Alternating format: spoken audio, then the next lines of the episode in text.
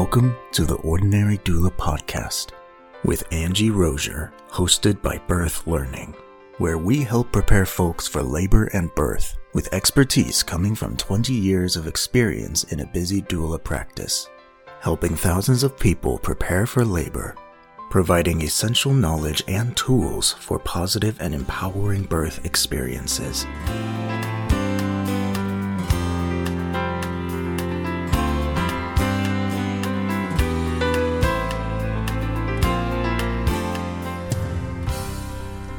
Hello, this is Angie Rosier. I'm your host for the Ordinary Doula Podcast, which is sponsored by Birth Learning. Thanks for being here today. At this time of year, I want to share a story that is very meaningful to me. And this story, I'll just forewarn you, has some really bitter and some really sweet parts. It's a bittersweet story from my career. I think many doulas have these stories of tragedy and triumph and loss and gain, and so I'm going to share a story that's near and dear to my heart. So this story occurred about a year ago. There's different parts to this story, as you'll discover, and so it's really got me thinking about that right now, being that we're between Christmas and New Year's. So last year I had a client. It was actually I was working on it with a co-doula. It wasn't even my primary client, but who was due in February. And in December, on December 21st, it was discovered that her blood pressure was too high to remain pregnant any longer. So they induced labor, and it was going to be, as many times when we're inducing a 34-week, pregnancy, it's a long, slow process. So the doula I was working on with this called me. She was out of town over the holidays, and she was in Florida. She called me up and said, "Oh my gosh, this client, I guess wasn't on my radar. I was not planning for this, not prepared for this, but she is going to be induced and probably have her baby before I get back into town. Can you meet up with her?" So it was, kind of early for that. I hadn't met her yet, and the prenatal preparation was not complete, but I happened to be doing a lactation internship at the hospital she was going to be induced at. So I was there frequently, and I said, "Yep, no problem. I will go and meet with her." And so after one of my lactation shifts, I went up to the labor and delivery floor, met with this client, amazing woman. I fell in love with her immediately. We spent a couple hours together and did some we quickly caught up on our prenatal preparation so that I could best serve her. Got to meet her and her partner, and kind of helped to help them navigate this process of, wow, things have just shifted. We're now having a baby. It's just before Christmas, and this baby's going to be going to the NICU, and how do we go about doing this induction in a nice, slow, gentle manner? And we kept in touch, and this induction started on a Wednesday evening. She had her baby on a Saturday morning. Sometimes inductions are like that. So her team was very patient with her. They did Cervidil, they did Cytotec for a long time, just, cautiously. We talked about a Foley bulb, just to kind of coax her body into labor. And I visited her again the next day after my lactation shift. And finally, Saturday morning, they were ready. Things were kind of rocking and rolling. We kind of hit our stride finally, because the team was so patient. Her body kind of took off, and so I said Saturday morning, "Okay, we're ready for you. We're ready for that in-person continuous labor support," although we'd visited a few times and texted many times over the 3 days. So I joined them Saturday morning. This was Christmas Eve, and it pretty remarkable once I got there. Or shortly after I got there, we had a great nurse who was a great advocate, and she understood what was important to this client and helped her with that. Some docs came in throughout the process, and, we had good conversations with them, and we're getting as prepared as possible for what to expect when this baby was born. And then quite suddenly at 9, a doc came in to check in, and he found she was 10 centimeters, baby's at a +2, and mind you, this is going to be a pretty small baby at 34 weeks. Pushing began, and quite quickly the baby was here, and it all just went kind of fast at the end and was pretty joyous. And this client is a very joyous person, and it's pretty remarkable to have her meet her baby. She got a tiny little bit of skin to skin before the baby had to go to NICU, as was expected. And we pretty quickly shifted to lactation support, because that was going to be very important to get this baby colostrum while I was in the NICU and breast milk while I was in the NICU, and the mom is very, very devoted and dedicated to that. So we started hand expressing and got a pumping routine going, got a hospital pump, and so she could take her baby, her colostrum and breast milk. She was discharged from the hospital, standard, you know, a couple days later, and was going, of course, constantly, every day, you know, recovering from childbirth and going to the NICU to visit her little baby, little girl. And we kept in close contact. We visited still. When I would do lactation visits, I would meet her at the hospital for, like, we fit a flange size and talked about milk production. This hospital had donor milk. She was using donor milk while her milk came in. And again, she was just wonderful to be with. I remember meeting with her in the hall, her and her partner. And her partner's the sweetest man, very kind and quiet, supportive, wonderful, wonderful human being. And so we'd meet in the hall, and she has this awesome larger than life personality, and was just, you know, in this time in her life was so wonderful to everyone that she brushed, you know, shoulders with in the hallway at the hospital and in the NICU, and just a wonderful person. It was fun to spend that time with her in the hospital. So we kept in contact. There was a lot of texting almost daily and some visits about, you know, getting this baby breast milk. And here's where the story turns bitter.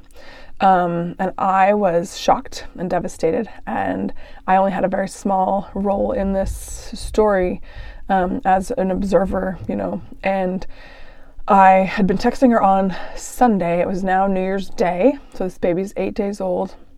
We were texting about breastfeeding. And then I got a message a couple hours later that this woman had died. She was in the NICU visiting her baby, had a pulmonary embolism, collapsed right there in the NICU.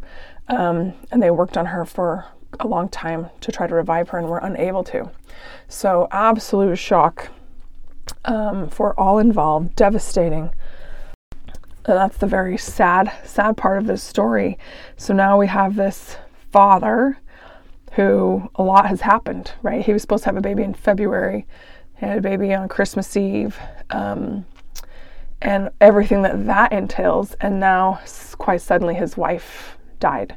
Something that haunts me, I got a text from her, mostly about breast milk and pumping, just a few minutes before she died. And there's one line that kind of haunts me. She had talked about, I was trying to go from the car to the elevator to go to the NICU to see my baby, and I was so exhausted I couldn't even make it, and we had to get a wheelchair because I just couldn't get in. And later, in talking to the nurse that was there when it happened, she knew something was up, you know, and she's like, you need to get some help. And this sweet mom said, no, I want to stay here with my baby. And, you know, we know the result. Devastating, very tragic, and this happens sometimes. And she got a pulmonary embolism, so a blood clot in her lungs, and it took her quite quickly. So this other doula and I, who are working with this client, wow, so glad we had each other for support, you know. And it's not our place to get support from the partner, of course, but we were devastated in a different way than her family. I'd met her mom during the delivery, and of course her husband as well. And so we attended her funeral, which was incredible. You know, I learned all the more what an incredible human being this woman was. And we created a unique relationship with this dad.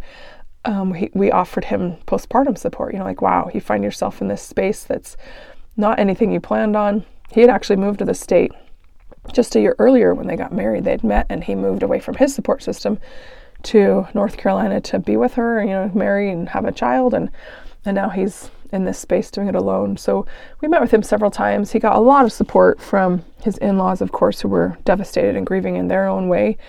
And as we met with him, he said, you know what, I want to fulfill my wife's goal of providing breast milk for this baby for the first year of her life. How can we do that? And so it was awesome to help in that role, reach out to people in the community and find breast milk for this baby who had lost her mother for the next year of her life. And it was awesome, the support that came. We would tell his story and, you know, with his permission, of course, just a small version of his story as we sought out milk, you know, supply of breast milk. And probably, I don't know, 8 to 12 women we would get milk from in varying amounts. I learned a lot about how much milk there is out there in the world in some freezers, and some people could donate hundreds of ounces, some could donate 12 ounces, and it was just wonderful how supportive people were willing to be. And so that was really touching. And then we fast forward, and we met with this dad several times. He was sweet. He would take us to lunch, and we would meet with him and help him care for his baby. He came to my home a few times, and we, you know, we got to meet up and become good friends in a different way. And what a remarkable human being he was, and what a sweet, sweet baby girl that was. So fast forward to March, and I had a client reach out to me who was seeking postpartum support. So I started doing some postpartum work with a family who had, they had a 2-year-old boy, and then they had twin boys. So this family had their hands full, and these twins, this is what is a sweet part of the story to me, these twins were born on New Year's Day.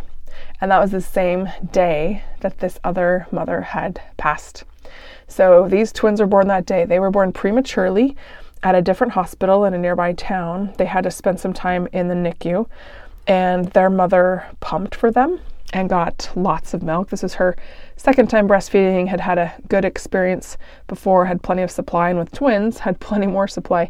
And her postpartum support quickly changed also to lactation support, as I discovered she was dealing with oversupply, very overwhelmed, not with only, you know, bringing twins home from the NICU, pumping, managing milk. Like, this woman had quite a project on her hands, taking care of newborn twins, a 2-year-old, managing her milk supply, which is pretty remarkable. I don't know if you know all the numbers about milk supply and intake that babies need, but she was, after feeding her twins, she was collecting and saving 100 ounces a day. That is phenomenal and a challenge. So that's basically enough to feed 6 babies. So she had a freezer full of milk, and our support turned to lactation, and she came into our clinic, worked with my mentor and myself about how to dial her supply back, which took some time and was a unique challenge, quite opposite than lack of supply or low supply challenges, but a challenge nonetheless. So I worked with her over a period of months to dial back her supply, where was getting only about an extra 8 to 10 ounces. And so I spoke with her about the situation of my other client, said, if you know, feel so inclined or willing, there's a place we can donate and use this milk for, you know, a baby who can't get it any other way. And so she became a very main donor of milk for this little baby over the next many months. And the dad, I would help the dad pick up milk and deliver it to him, which is tricky, like getting milk from frozen, keeping it frozen cold, getting it somewhere else. And we lived, you know, about an hour away. We would meet in different spots and bring coolers and find enough coolers. And that was kind of a unique challenge. And we couldn't just let it sit in a car. We had to hurry and deliver. So he would go to her home and pick up milk straight from her freezer. They lived a little closer to each other than I lived to either of them. And they developed a fun little relationship, and there's still plenty of milk that she has. I was in contact with her just the other day, and she still has a lot of milk to be working through. And what a gift to be able to share that. And on our Instagram we have a picture of these 3 little babies, the twin boys and the little girl, and we share it with permission, of course, from all of the parents. This little baby girl turned 1 just recently, a few days ago, on Christmas Eve, and these 2 little boys in just a few days will turn 1 on New Year's Day.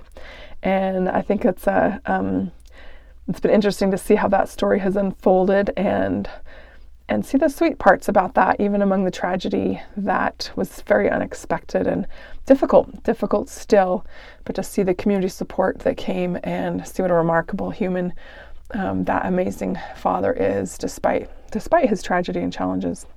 So that's just a little story that I'm thinking about at this time of year and wanted to share with you. And I do it, of course, with permission of all those involved. And I hope you can take that and let that be a positive thing in your life, that even amidst tragedy and trials and challenges, that there can be things, good things to look for. There are those silver linings of many of our situations, no matter how difficult. Thank you for being here with us today on the Ordinary Doula Podcast. Visit our website at birthlearning.com for more, and we hope to see you next time. I hope you are able to feel those silver linings in your life, that when challenges come, that you can look for the things that we can pull out that can be good, or lessons learned. And I hope to see you here next time. This is Angie Rosier with the Ordinary Doula Podcast.